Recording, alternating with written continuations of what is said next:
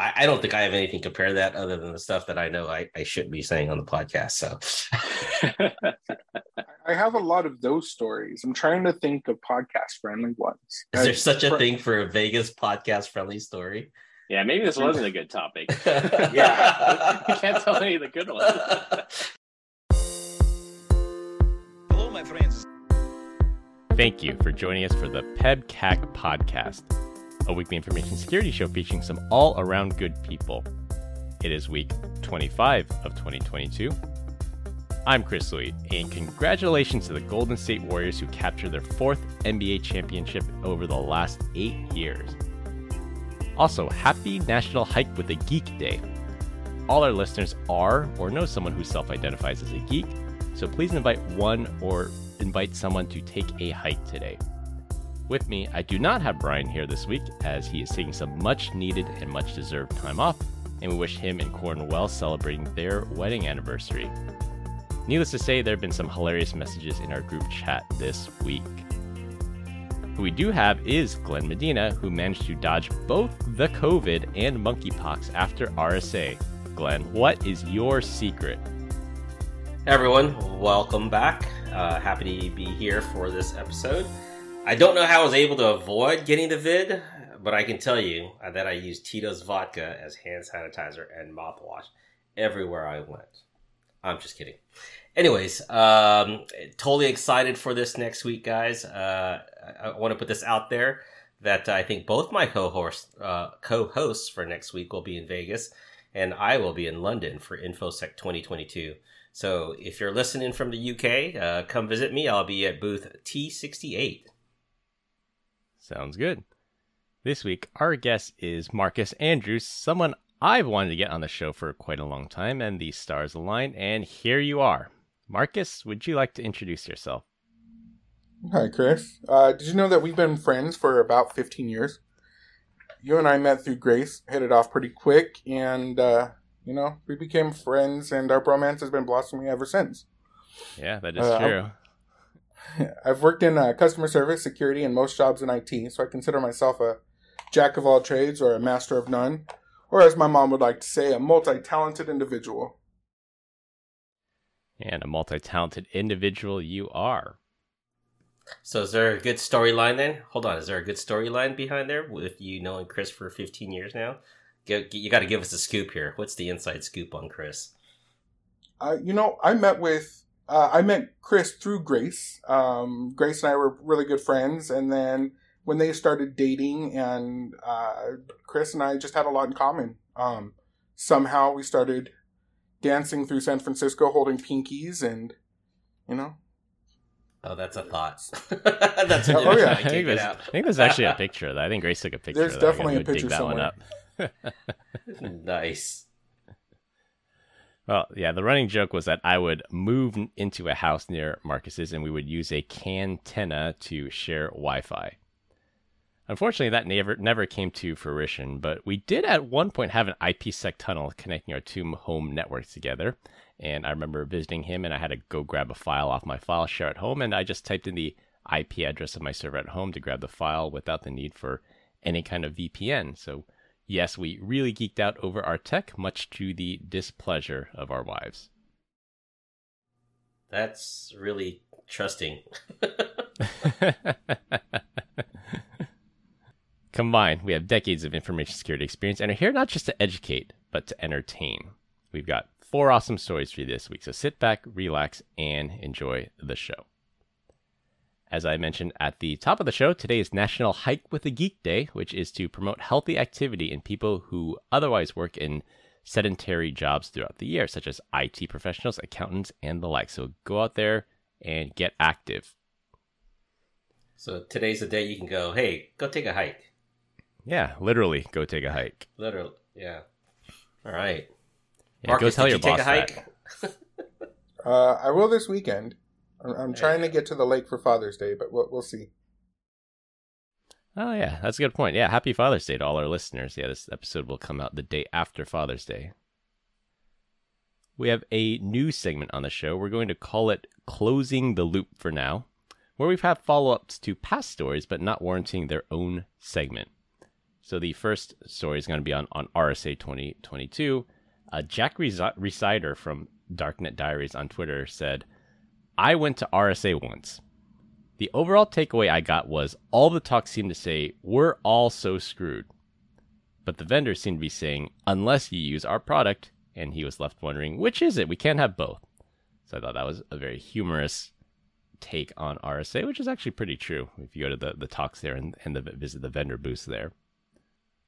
The next piece of closing loop is the NSO Group. So, the spyware maker, the company that makes the Pegasus spyware, they're in talks to be acquired by L3 Harris, which is a U.S. defense contractor, which is, at least to me, extremely weird because they are on the U.S. Treasury's sanctions list. So maybe they hope if they're U.S. owned, they can be removed. Something definitely smells funny here. Yeah, that is weird, right? The, I but I think that's just like the deal with was it Hock Tan with Broadcom buying was it uh what was that chip Brocade? manufacturer? No, no, it was not Brocade. Uh Qualcomm, right? Qualcomm, uh, yeah, Qualcomm. Qualcomm, yeah. Where uh it was blocked on national president, defense grounds. Yeah, and then, you know, I think uh he he made Broadcom a U.S. Uh, company uh, by putting the headquarters here in Sunnyvale, uh, and then or in San Jose, and then they allowed the purchase of was it uh, Symantec, and then now some other new co- uh, companies along the way as well. So don't know if that's related, but uh, interesting nonetheless. Yeah, I don't know if that's a, a means of laundering because NSO software is good. Like it's known as the best spyware out there. That's why every oppressive regime wants to get their hands on it. It's just Israel's export controls now prohibit them because they got caught spying on political dissidents and journalists. So, well, time will tell. We'll see if they use it for lawful surveillance purposes or if this is going to get out of hand again. All right, for our opening topic, Marcus, you have over a decade of IT admin experience, and before that, you worked in private security. And I distinctly remember one story you told me, which involved an all hands team lunch, followed by missing emails on people's phones. A story broke just this week that cryptocurrency exchange Coinbase Coinbase is laying off 1,100 employees, or about 18% of its staff, in preparation for what they're calling a quote crypto winter those 1,100 employees completely lost access to emails, file shares, VPN, and the like, even before, even before they were notified that they were laid off. The company had to send layoff emails using personal email addresses. The justification Coinbase CEO Brian Armstrong gave was that the stakes were just too high to allow people continued access to corporate resources during this lame duck period after the employees knew they were being let go and before their access was terminated. Brian Armstrong goes on to say, and I quote, I realize that removal of access will, will feel sudden and unexpected, and this is not the experience I wanted for you. Given the number of employees who have access to sensitive customer information, it was, unfortunately, the only practical choice to ensure not even a single person made a rash decision that harmed the business or themselves. On the one hand, this was a big scumbag move to cut off people's access without talking to them first, but on the other hand, you know, I agree with Brian Armstrong that the stakes are extremely high with a crypto exchange. So, was this the right move or the wrong move? You know, in my experience, when it happened to us, uh, we had acquired a company, and management told me at twelve thirty on the dot, we're going to take everybody to lunch. We're going to uh, inform them that they're no longer with the company, cut off their access. Well, what they had failed to pay attention to was that one of their managers was not at that lunch. So when I cut their access, I got a call from that manager saying, Was I just fired?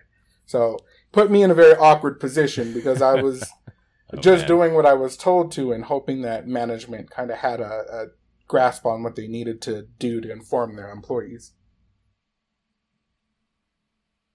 the trying time indeed, right? I, I don't think there's a right or wrong answer to this. If you look at it from both sides, you know, the company is just trying to protect its assets. But from the human side of it, it's it is a scumbag move. Who likes to get fired? And especially when you talk to the tune of 1,100 employees, no one's ever happy about that. You know, in, in times like this when gas is closing in on seven dollars a gallon here in California. Thank you, somebody in politics, for doing that. Um, yeah, it's it's it's not a fun time for anybody. And I think the other the other mistake they, they made for for your situation, Marcus, was that they not not telling the employees, and then also, why was that the guy's first? I thought like if if if my email was cut off, I would just say, did, did the server go down or did you know did you reset my password? Like that usually isn't my go-to moves. Like did I just get like unless they might have seen it coming. Like I, am guessing people at Coinbase could kind of see it coming because right now in tech there's huge layoffs right now. But that's usually not my go-to move when something breaks. Yeah. Do you guys get nervous? Do you guys like cringe when you type in your password to you know like Okta or you know or just some some application and you're like, I just got blocked, or my account says it's locked. What happened? so you wonder if like, did I just get laid off? So not that it's you know, ever happened I, to me. I don't. Um, I I've never had that mind frame, but I've had a number of employees where they're either fat fingering their password or something um, has prohibited them to be able to log in, and they immediately go to "Am I fired?" So I, that's not a new experience for me. I have a handful of users that that's their go-to move. Yeah, but you know when you type in your password a couple times, you're like, I know this is the password. Why is it why is it not working? What's going on? And it's like it can't be that bad. I can't type it in multiple times and say that it's not right. So yeah, and then you get locked out, and you have to call IT to reset it. Yeah, yeah. Do you, do you guys know anyone that like got fired and then did something malicious? Have you ever heard of that instance? Um, I had a user who was let go and had decided to send an email to everyone in the company. Um, luckily, he did not have access to send an email to everybody in the company, and it was very he interesting. Tried to, yeah. Oh yeah, the choice words that was not very professional. Um, I luckily, knock on wood, it hasn't happened yet, but I'm sure it will happen. I've heard stories of some some folks like deleting file servers, and I'm like, that's all on backup. Like, what are you really doing? And not only that, that's very malicious in intent, and you should go to jail for that one.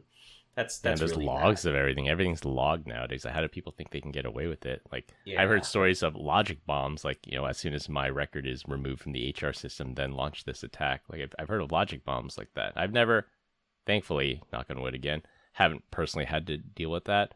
Most of the employees that have been let go have gone gracefully, and uh, you know, the access was uh, restricted and then you know terminated at the right time.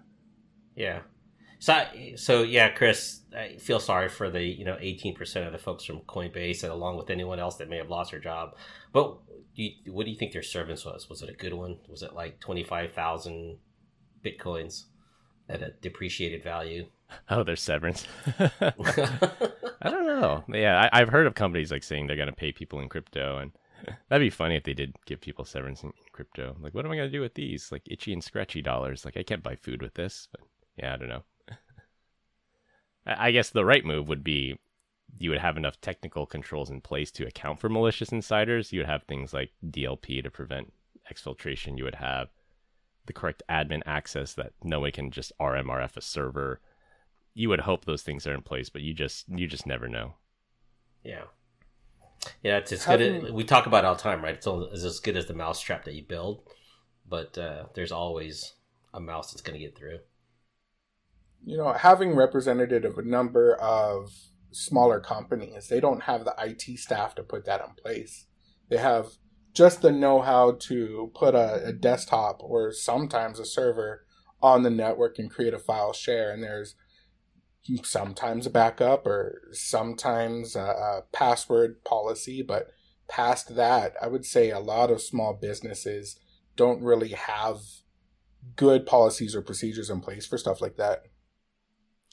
Yeah, small business I could definitely see. Like Coinbase, like I expect them to do better, but small business I, I totally get that. That you know, admins they might even share passwords. They might do the thing where they write the password on a post-it and put it under the keyboard. So yeah, that that I can totally see. But a company like Coinbase, like they've they've been targeted with but with zero day attacks. Like they were targeted with two Firefox zero days a number of months ago, it might have been last year, and that's usually nation state level stuff. Like that, this could have been North Korea trying to steal some crypto. So I would think and hope that Coinbase has enough have ha- they have enough technical controls in place to hopefully stop a malicious insider because this is on a bad day. You know, what if what if this is on a good day and somebody tries to turn someone?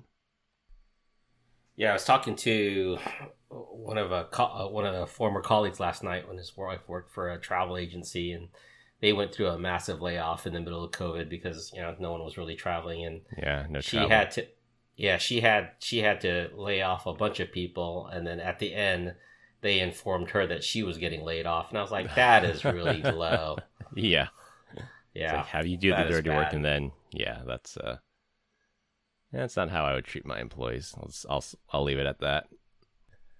All right, for our first topic on the podcast here, we we typically try to avoid mainstream stories that already get enough media coverage, but this story just it just kept appearing in my feed over and over again. So I thought it was worth talking about on the podcast.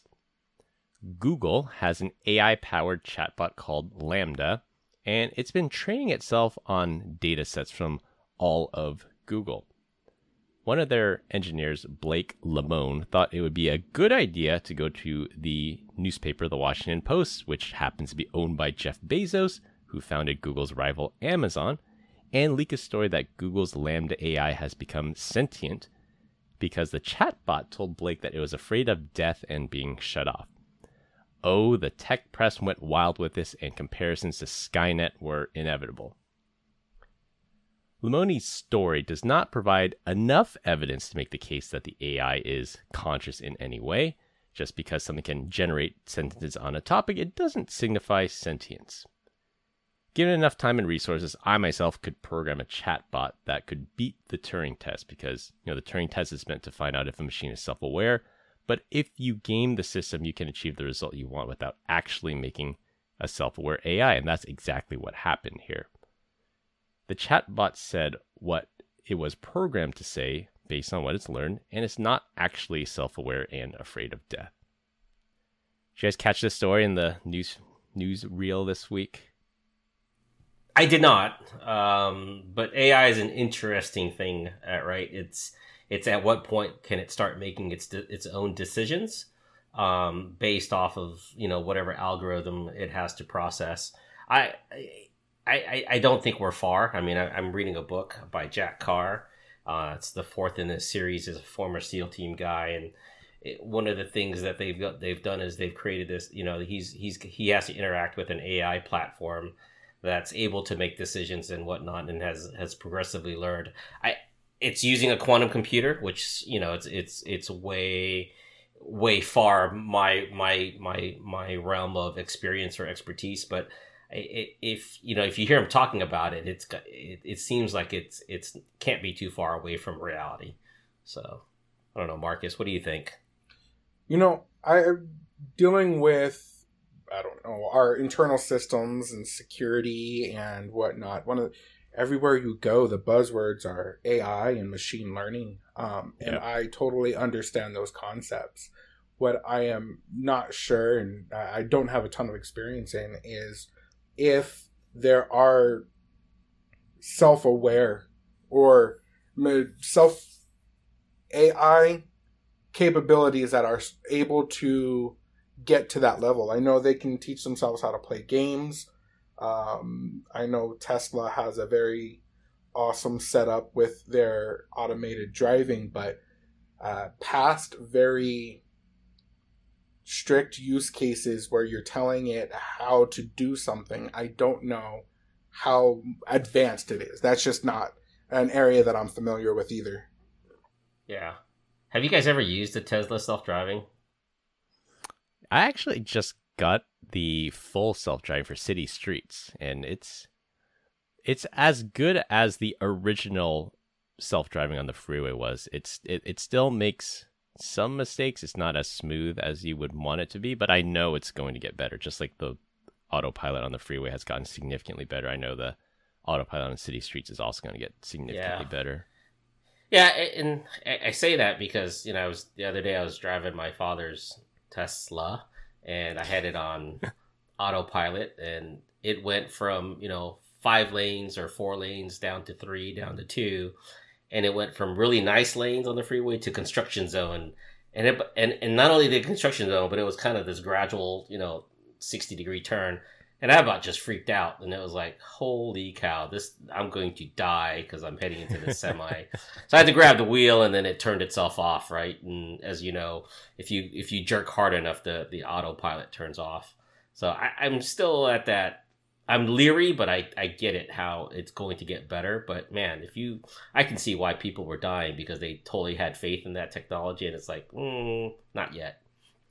Yeah, well, those those people that thought it was literally autopilot that you could like take a nap in the backseat. I'm like, no, it's not literally autopilot. You still have to be aware. You have to grab the wheel because yes, there are instances where the autopilot won't know what to do or will do the wrong thing.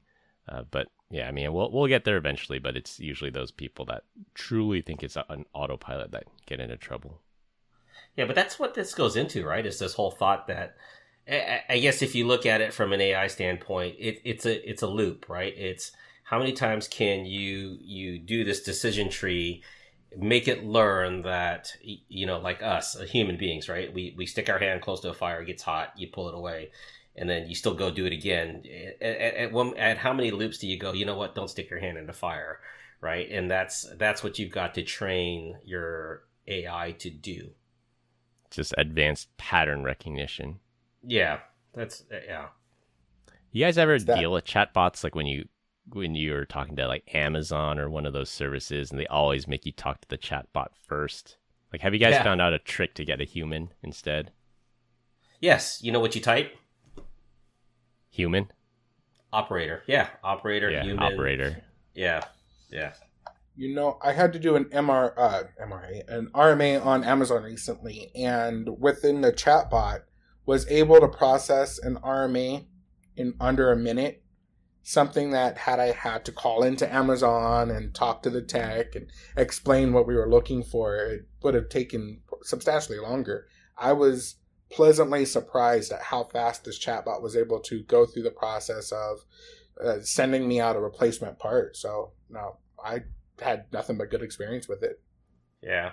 That works when they give you a bucket of things that you go and there's that other because when I call it, it's always the other that is like, None of the none of the ten choices or the twenty choices you gave me fit the description of what I'm trying to accomplish.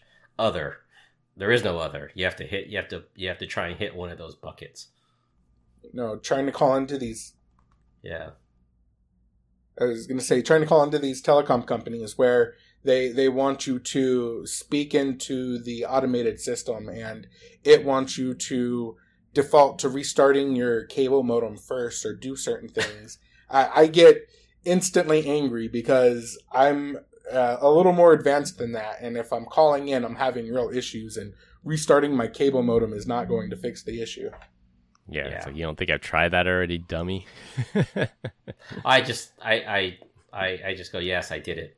Okay, can you wait thirty seconds? Yes, yes, I did it. It's still not working. so.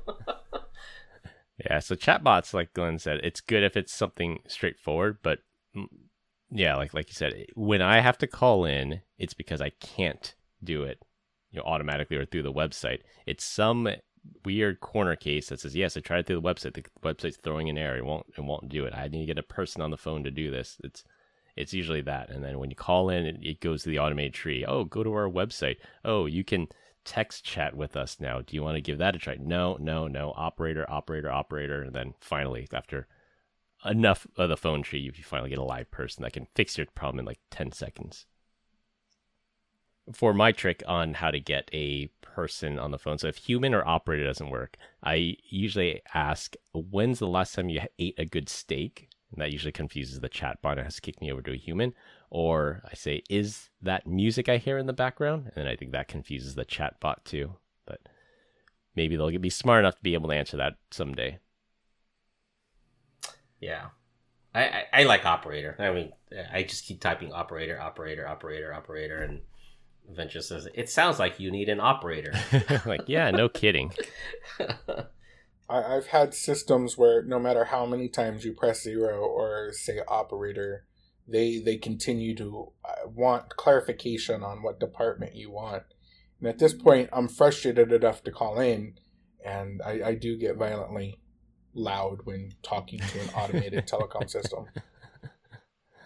Yeah, it's that fine knife edge you gotta you gotta balance on. The the good ones uh, that come out of that is we'll connect you to an operator. The whole time is six hours. Yeah. like, what the heck? That's the worst. All right, for our second topic, this will be our InfoSec Twitter story of the week. A user on Twitter posted the following message Got an email from my job saying all employees get a $30 gas card to alleviate high gas prices because we are required to drive clients around. Why, when I went to sign up, it sent me another email saying that I was phished by my tech department as a tester and then got assigned training. So the general consensus on InfoSec Twitter is that this was a scumbag move on the company's part. I see their point that you're preying on a serious issue. People do not have enough money for gas since the price has shot up this year and people in Los Angeles are paying over $9 a gallon. But on the other hand, you know that saying that all is fair in love and war, cyber adversaries will also be brutal and not honor such rules, so your red team should employ similar tactics to social engineer people into clicking bad links or opening malicious attachments. I think we need to find some kind of middle ground here. People will get tired of this shaming and inevitably, boom, inevitably move on. Maybe that's better education and proper security, which might go a long way. You know, Well- we've uh, we've been hit with this as well. Um, we use an automated phish training simulation uh, setup, and it was requested that we remove HR and IT related content uh, because it was upsetting the users. There were a couple of automated emails that went out to the effect of uh, "You are no longer with the company." And oh, wow. the head of HR was not uh, appreciative of that. My my boss's response was, "The bad guys are going to do the same thing. Um, Yep. It's not. Uh, we're just doing what the industry is doing. Um, and, and in the long run, while we both think that it should have stayed, we were kind of overruled on that one. Um, and, and at this point, I I believe most of our users aren't going to trust any email they get anymore, which is kind of the effect we're going for. So, Yep. Trust but Yeah. verify. yeah. I I have a really good story. I just talked about this with my wife, and this had a very proud husband moment at this time. And not to say that, uh, like I said, I my wife uh, seems to surprise me every time we talk, but uh, she uh, was uh, going to some training, and in that training, she was trying to get signed up, and they told her that she had a bad password, and she needed to get you know she had to go back to administration and and and do a password reset which seemed to be a lot more difficult than anything else. So she went to her manager and she said hey i'm trying to get into this system um, but it's telling me that only administrators uh, had to set me up prior to this before i can sign up and she said then they told her well didn't you click on the link that we told you in email and go reset your your your password and she goes I saw it, and I'll be honest with you, it didn't look official, so I just deleted it. Just like my husband tells me to do every time that I don't know where an email comes from. Kudos to her, right? Round of uh, applause. Yep. yeah, round of applause. And they're like, no, you're supposed to click on that. And my wife says, no, unless you tell me I should click on that, like in my face, I will not click on any email. So good, good for her. And like I said, she's a great candidate now to hopefully uh, a a good person that will never, or hopefully not, uh, have a higher rate of not getting phished. So I appreciate what uh, what she's told me. Yeah, good for her. Well done. It's a good Was- husband right there. Was that a phishing test or was that actually the, the correct email and she was just paranoid. It was the correct email. They they went after her like for three weeks in a row, telling her well because they had I I guess they had changed their training program and they wanted all the trainers to reset their passwords. The problem is though is I, and I think we do this, you know, at Z at Zscaler you did that, and I think even at you know my current em- employment, right, is like, hey, we're changing the system. There's usually an email that comes internally from the manager that tells everyone, hey, you're we're we're changing systems. Go ahead and trust this email, right? That's the appropriate yeah. way to do it. Not just yep. get this email from a third party that says, hey, you need to change your password because we're changing yep. the training program. That's that's phish all day long in my in in my definition of things. Yeah, exactly. How about you, Chris? Does Grace like to click on stuff? She click happy?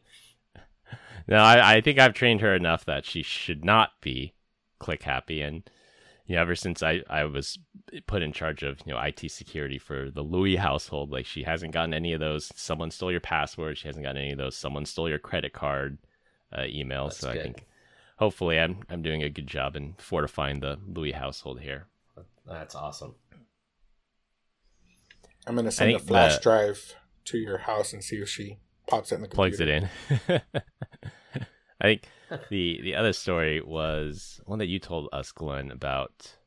Oh no, I know fish. I, so the one phishing training that we used to have at Bluecoat was they would send this email out, and we would we would click on the the link, but we would run it through our that was know, it. Yes, the sandbox, yeah. and then the and then we would come up on a report and says, "Hey, Glenn Medina clicked on this, and and it's and some other. See, look how many SEs we caught, you know, doing this." And what they didn't realize is we were clicking on it, but we were clicking on it in a sandboxed environment, trying to figure out if it was real phish, so that way we could tell we could tell, you know, the uh, warn everyone else, yeah, warn everyone else. So, yeah, and so they went back. The CISO, the we we went. Our SE leader went back to the CISO group and said, "Listen, you didn't catch these guys, so you could take them off your list. They were actually looking to see if you guys were, uh, if it was legitimate or not." Yeah, I think that was that was where I was one wanted to go was just because someone clicked on a link, it doesn't necessarily mean that they've been phished. It's if they type in their username and password, it's at that point usually that you can consider them successfully compromised. Like just clicking on a link. I, I know like all the training says don't click on the link because it could be a drive by download, it could be a browser exploit, but I mean the real I think the real test is does somebody type in their username and password? Yeah. And, and I'm one for never using my real username and password like if I go to Panera, Starbucks, McDonald's, and it says, "Hey, please type in your username and password," it's Joe at AOL.com. So Joe at AOL.com. If that's your email, just I want to let you know right now, it's me. That's he's that's getting bombarded.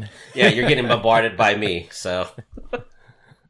I, my my similar story is the security questions it asked you. Uh, none of my security questions are accurate. So if you're trying to find out where I went in first grade, you'll never know. Yeah. The yeah. problem is when it comes time to reset, you're like, oh wait, what did I put for that one? Unless you know it and you you use it consistently. Yeah, if yes. you always put December twenty fifth, nineteen forty one. All right, for our third topic, Apple demonstrated technology at their annual Worldwide Developer Conference called Private Access Tokens, or PATs and this could potentially kill the captchas once and for all. So those captchas are those annoying things like, you know, are you a robot and they make you click on all the signals or click on all the trees or click on all the bridges. Very annoying and it gets in the way of your, your normal workflow, but it's needed to stop these bots. These private access tokens require a device to communicate with an attestation server, and this entirely its entire solution has privacy built in and will stop those annoying are you a robot? prompts. A device will send information to the attestation server, such as hardware information, device posture, time since last unlock, and ensuring a digitally signed application is in the foreground of the device. The attestation tokens are single use and prevent replay attacks. CAPTCHAs are, are used to prevent things like click farms or robots from performing automated actions like signing up for accounts or being used for click fraud, review bombing, and the like. I really like this idea and I hope it gains traction so I never have to read another CAPTCHA again. Uh, but right now it's it's only restricted to uh, Apple devices, so iPhones, iPads, and Macs running the latest operating system. So sorry, Windows and Android users. You don't see the problem with that though, Chris. The, the idea that they have information or bits of information of your device being sent, even though it could only be used once.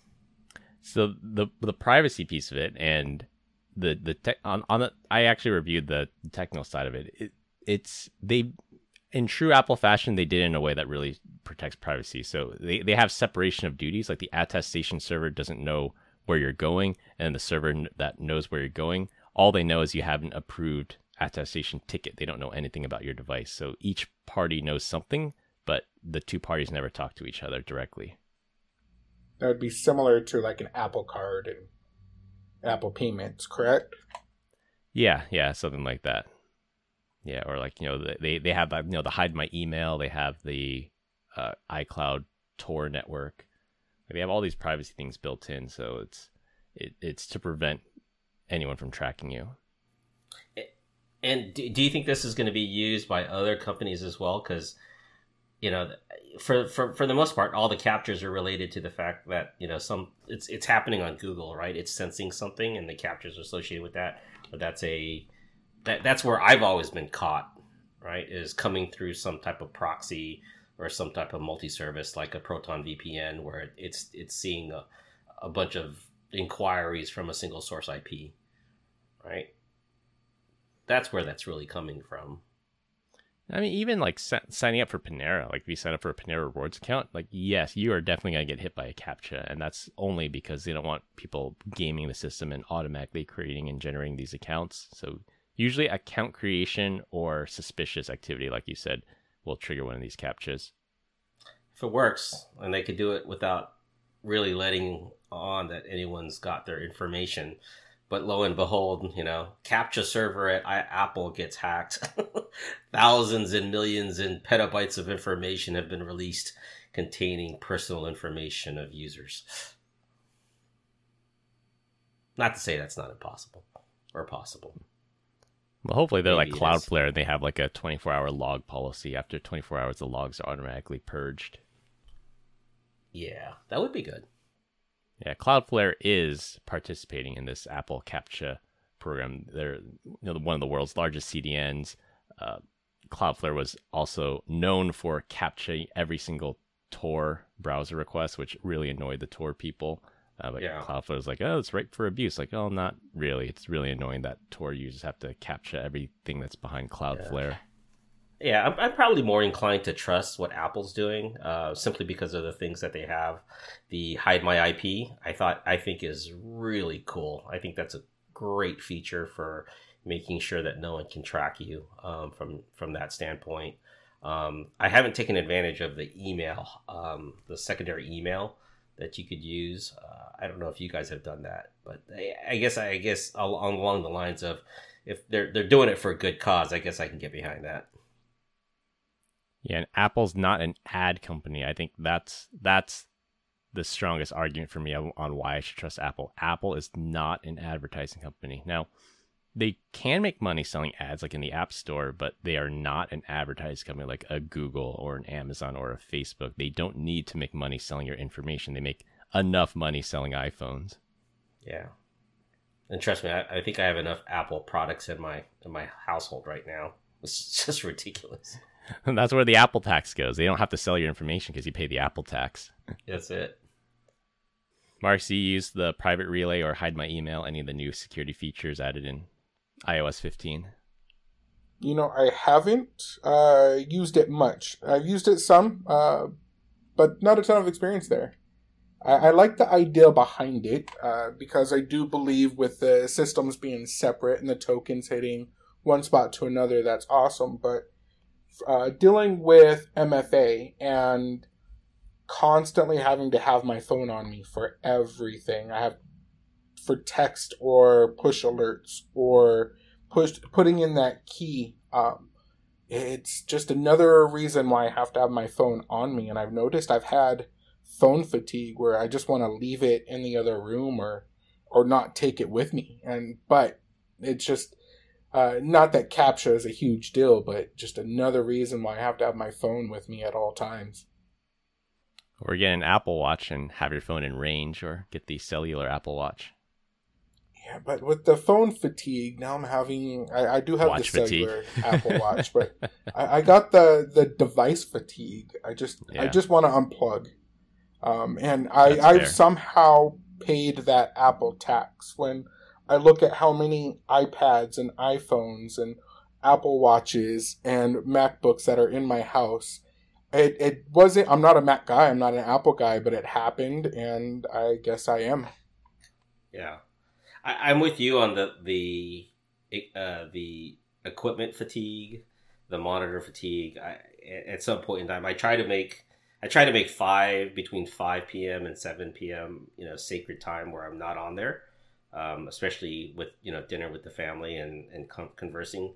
I I'll be honest with you. I used to be at this point where the phone had to be with me all the time, and it's just a nuisance when you know you just sit down to dinner and someone wants to call you because something's going on or you know there's there operationally something's happening and i'm just at that point now where like someone else needs to get this i'm not going to do this anymore so Oh, for sure. Exactly.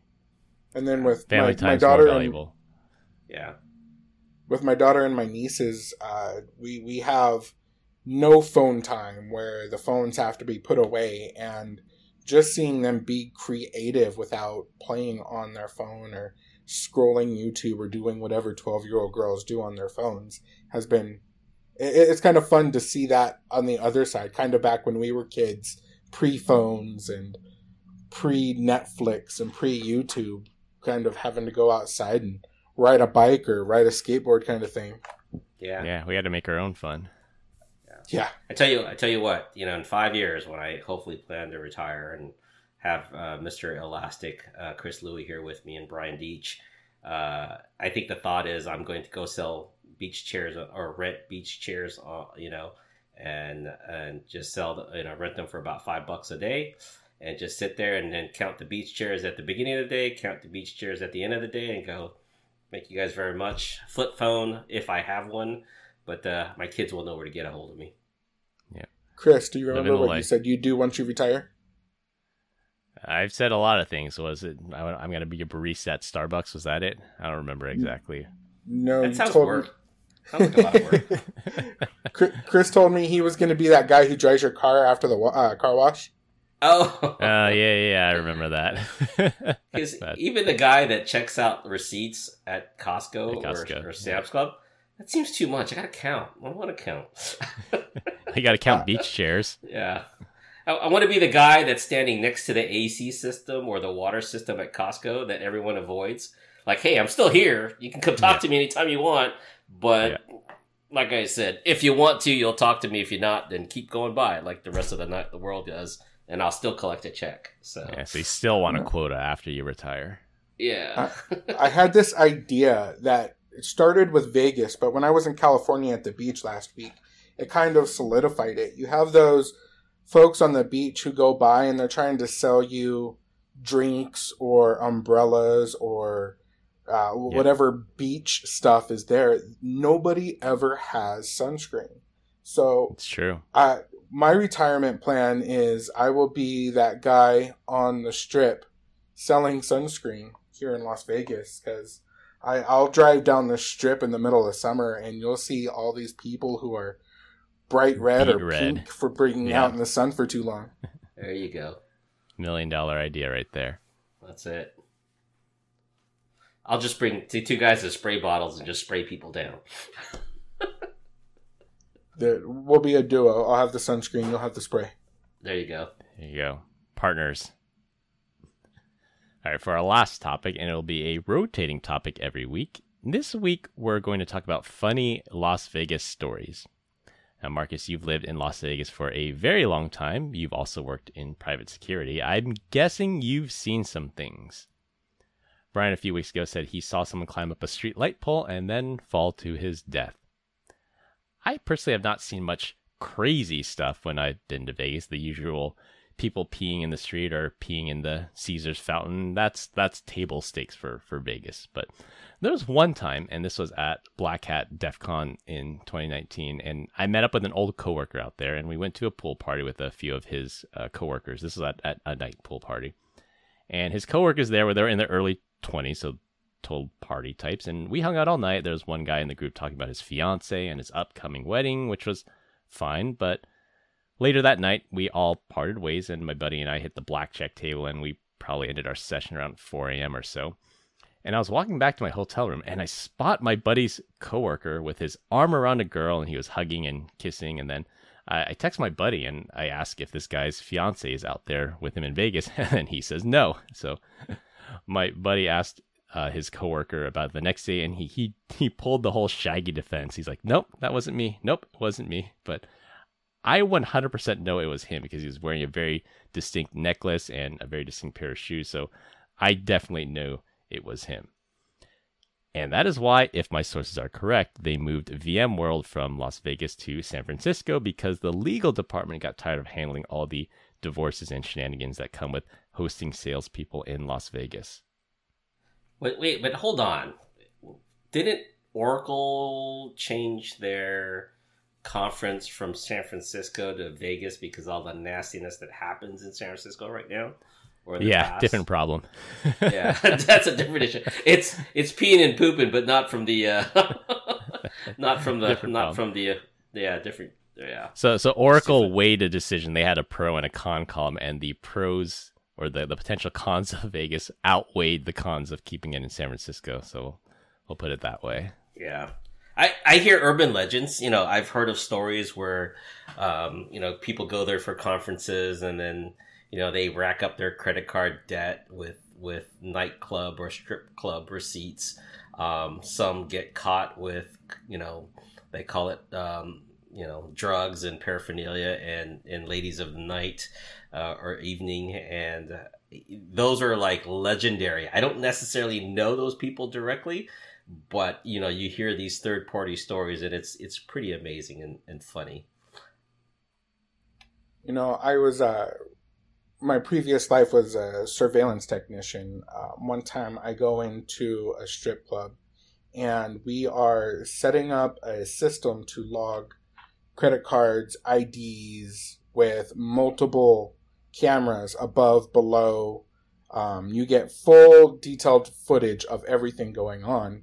And I remember my manager at the time pulling me aside and saying that this system paid for itself in the first month. Apparently, uh, at the strip clubs. Not that I'm a, a giant fan or have been to many, but I guess they have stripper dollars where you can go to the machine and get credit, and then that credit then you can disperse to the the young ladies working, and from there, um, what was happening was the gentlemen would get home and get their credit card bills and dispute the charges, and they were constantly having to give back all their money um, for months and months. And so after we put in the system, uh, these gentlemen were no longer able to deny the fact that they were there, as we now have footage of them, their credit card, their ID, what they were doing, who they walked up with, and the money being laid out on the table. So um, that was. Uh, one way the system paid for itself. Well, I, I, I gotta say, that was the concern, and it wasn't the fact that the guy's the guy's wife goes like, hey, uh, "Why do you have pictures of you at a strip club with that girl?" that wasn't the issue. It was denying the credit card. It was well, the chargebacks. Yeah, the chargebacks. yeah, the chargebacks. Yeah, that's a huge problem. Well, I no, but I just can't, I can't imagine like a secondary um, money issue coming out of this of of you know of you know bribery. I, I think that so. was that wasn't the first concern. The, the first concern was getting caught, and so they could just say that uh, my card was lost and somebody picked it up and went to the strip club. Or now there's definitely no no claim against that. How how legit yeah, is that though? Right, being recorded. Yeah, how how legit is that though? Being recorded and not um, having the I don't know if it's a consent law or anything like that's associated with that because I know in California there's a consent law with some of the things like you know closeness to a, a location or whatnot. I think and only I recorded voice. Yeah, so video, if there's no expectation of privacy, I think anything goes. Recording voice, there are one party and there are two party consent states.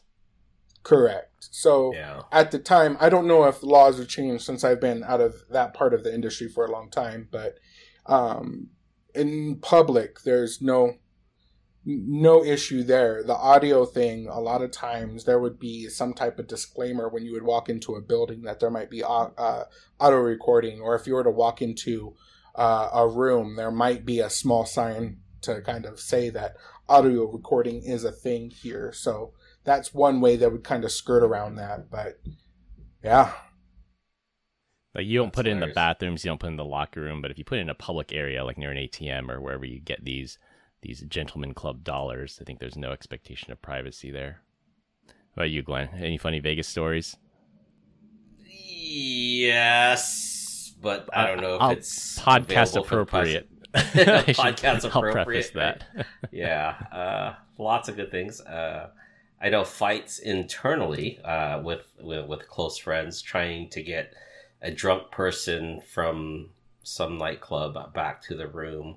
Uh, that was quite an ordeal, um, dragging him through.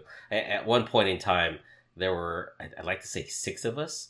Um, three on each side carrying uh, a friend uh, down the hallway of his hotel uh, just to get him in his room, and we were just done with him. The, the only good part that came out of that was he didn't throw up on us.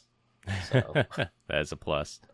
but yeah, That's- That reminds me. So I, I do have another story actually, and it, it involved bringing a drunk girl back to her room, and it was like she was a friend of the group. Like there were a couple guys, and there was a girl, and she had consumed too much, and we were helping her back to her room, and uh, we got stopped by the bouncer, and it's like, hey, hey, hey, how come you're dragging this like half passed out girl out of here? And then she w- woke up, she's like, no, no, it's cool. He's my boyfriend. And she pointed to my buddy. So I'm like, oh, at least they check for things like that. That they didn't think that we drugged her and were take, trying to kidnap her.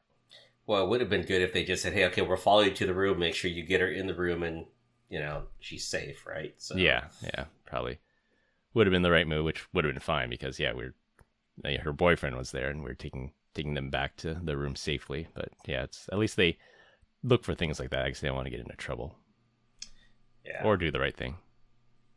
I, I gotta admit, uh, Marcus, that's a really good story. That's that's awesome, right? Um, I, I don't think I have anything compared to that other than the stuff that I know I, I shouldn't be saying on the podcast. So I, I have a lot of those stories. I'm trying to think of podcast friendly ones. Um, is there such a thing for a Vegas podcast friendly story? yeah, maybe this wasn't a good topic. Yeah. we can't tell any of the good ones. you know, you, you've heard the saying, "What happens in Vegas stays in Vegas." yeah, Uh, not true. always. Sometimes you take Not it home. Always. Yeah. All right. Well, we continue to get great comments about our dad joke of the week. Dad joke of the week. This week, our guest Marcus is up. You know, what was funny about that was the one joke that I have wrote down. I'm fairly certain I've heard it on the podcast recently. So I'm going to say it, and I have a backup. And if you've heard it before, we're going to pretend like I didn't say it, and then we'll go on to backup. All right. No So- worries. I got Uh, a me- I got a bad memory. Chris has got a good memory. He'll he'll filter this one. Chris will definitely know. So, do you know what 50 Cent did when got he got hungry? 58. Oh, that hasn't been on there. Yeah, wow, No, wow, that's a new wow. one. that's a good one. Wah, I- I'm pretty wah. sure there was one similar. I, I there was a fifty listening- cent. Yeah, there yeah, was a there 50, was a 50 cent, cent joke. I think it was right after the Super Bowl. We might have told a 50 cent joke. Yeah. No, I think it had to do with his weight, right? He's no longer fifty cents. I think he's a buck fifty. He's a buck 50, yeah. yeah, 250. Two fifty. A dollar 50. So- All right, to wrap things up, insider threats are serious, but security controls should exist to block them. No, Google's AI is not sentient. Education is better than shaming for phishing tests. Captchas may be gone for good if Apple has their way. And what happens in Vegas may not stay in Vegas. That's all I have for this week. We hope you enjoyed this week's episode. You can find us all on LinkedIn. Links will be in the description. Follow us on Instagram at PEBCAK Podcast. Thank you to all our listeners and subscribers who rated five stars in the iTunes Store and Spotify and left us a review. We appreciate you all spreading the word to help grow the show. The best way to find us is to search for the PEBCAK Podcast on your favorite podcast listening app. For my co host Glenn Medina and our guest Marcus Andrews, I'm Chris Louie. Thanks for listening. We'll see you all next weekend. As always, have a nice day. Have a good one, everyone. Thanks. You too. Thanks for having me.